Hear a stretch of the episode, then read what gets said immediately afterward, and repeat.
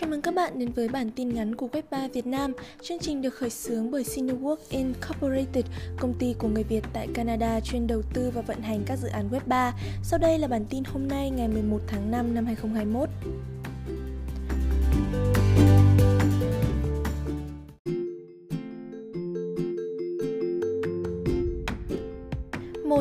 Kẻ lừa đảo mượn hình ảnh Elon Musk cá kiếm gần 300.000 đô la tiền mã hóa.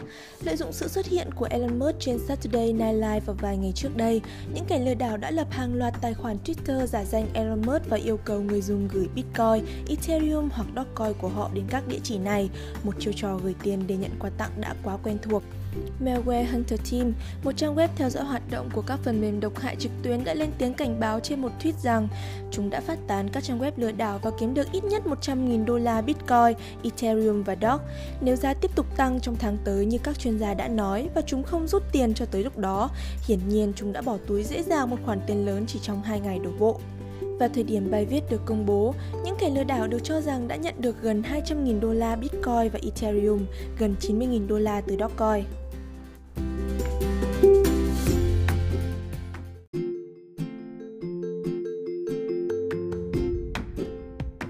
2. Global mở bán token trên Liquidity Bootstrapping Pool của Balancer.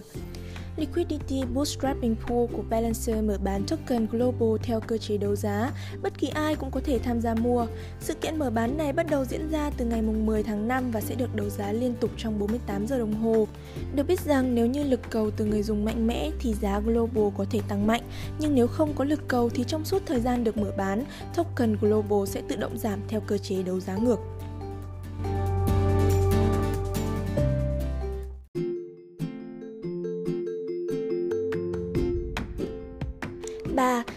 Citibank xem xét tung ra các dịch vụ lưu ký và giao dịch tiền điện tử. Gã khổng lồ của ngành ngân hàng Citigroup đang xem xét tung ra các dịch vụ giao dịch, lưu ký cũng như tài trợ tiền điện tử. Itay Tuckman, người đứng đầu bộ phận ngoại hối toàn cầu của Citi đã khẳng định rằng chúng tôi cân nhắc những điều mà có thể giúp phục vụ khách hàng của mình một cách tốt nhất. Tôi không có bất kỳ FOMO nào bởi vì tôi tin rằng tiền điện tử ở đây để tồn tại. Chúng tôi mới chỉ ở giai đoạn đầu của thị trường mà thôi. Dựa trên các số liệu về mức tích lũy rất nhanh về lãi suất Bitcoin từ nhiều khách hàng lớn kể từ năm ngoái, Citibank có lẽ sẽ sớm gia nhập vào hàng ngũ các ngân hàng lớn chấp nhận cung cấp dịch vụ liên quan tới tiền mã hóa cho khách hàng như Goldman Sachs, Morgan Stanley, Bank of New York Mellon.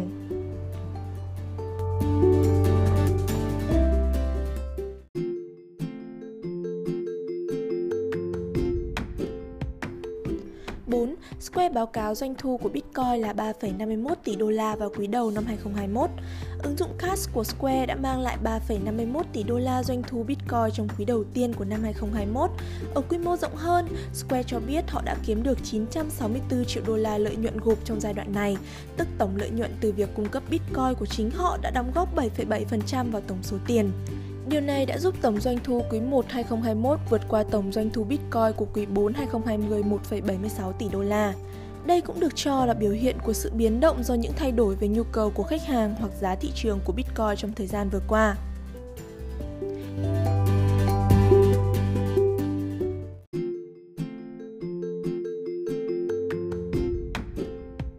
Năm, hơn 1 tỷ đô la hiện đang được quản lý bởi DAO. Những người trong ngành tiền mã hóa ước tính rằng các quỹ mà tổ chức tự trị phi tập trung DAO quản lý hiện đã vượt quá 1 tỷ đô la, tăng 10 triệu đô la so với cùng kỳ năm ngoái.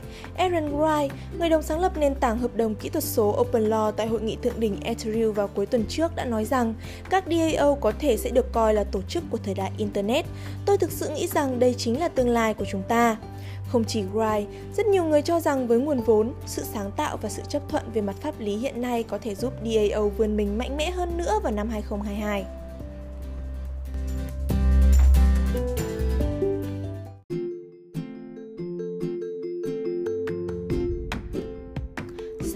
Hiệp hội Ngân hàng Hàn Quốc báo động trước cơn sóng cuồng giao dịch altcoin. Liên đoàn Ngân hàng Hàn Quốc đã đưa ra những cảnh báo đầu tiên về sự gia tăng khối lượng giao dịch altcoin trên các sàn giao dịch tiền mã hóa trong nước. Cụ thể, họ đã yêu cầu các ngân hàng thành viên tiến hành kiểm tra các altcoin được cung cấp bởi các khách hàng trao đổi tiền mã hóa của họ. Hiệp hội Ngân hàng cho biết, một trong những tiêu chí để chúng tôi căn cứ vào là sự an toàn của tài sản kỹ thuật số, và điều đó được đo lường bằng số lượng loại tiền mã hóa đó có trên một sàn giao dịch. Nếu sàn giao dịch có quá nhiều tài sản kỹ thuật số, nó sẽ có nhiều rủi ro hơn. Sự xuất hiện của nhiều loại altcoin có lẽ chính là bằng chứng xác thực cho một mùa thay máu của thị trường tiền mã hóa không chỉ tại Hàn Quốc mà còn trên toàn thế giới.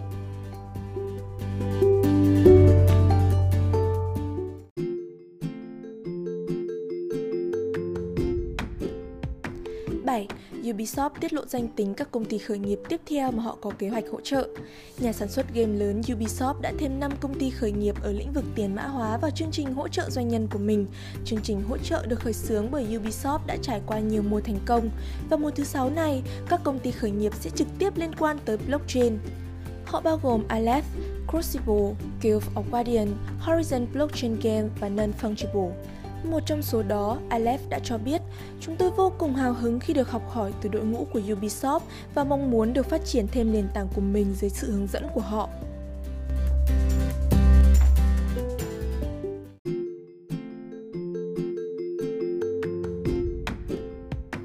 8, Amazon sẽ tung ra giải pháp hỗ trợ khai thác chia, cơn sốt tiền mã hóa đến từ Trung Quốc.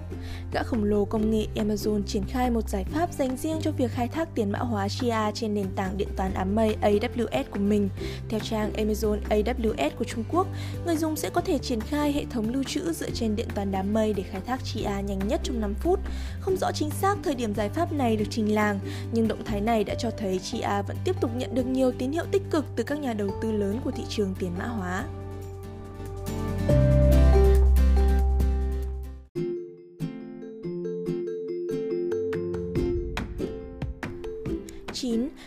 PayPal tổ chức cuộc thăm dò để phát triển một stablecoin.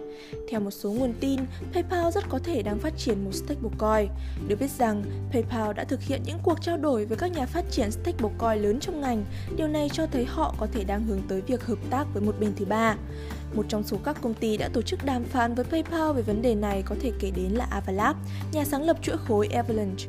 Đương nhiên, cuộc thảo luận sẽ là tuyệt mật, nhưng chúng ta có thể tin tưởng rằng nếu PayPal thực sự triển khai một dự án như vậy, đây có lẽ sẽ là cú nổ lớn giúp không gian tiền mã hóa bước đến một tầm cao mới trong tương lai không xa.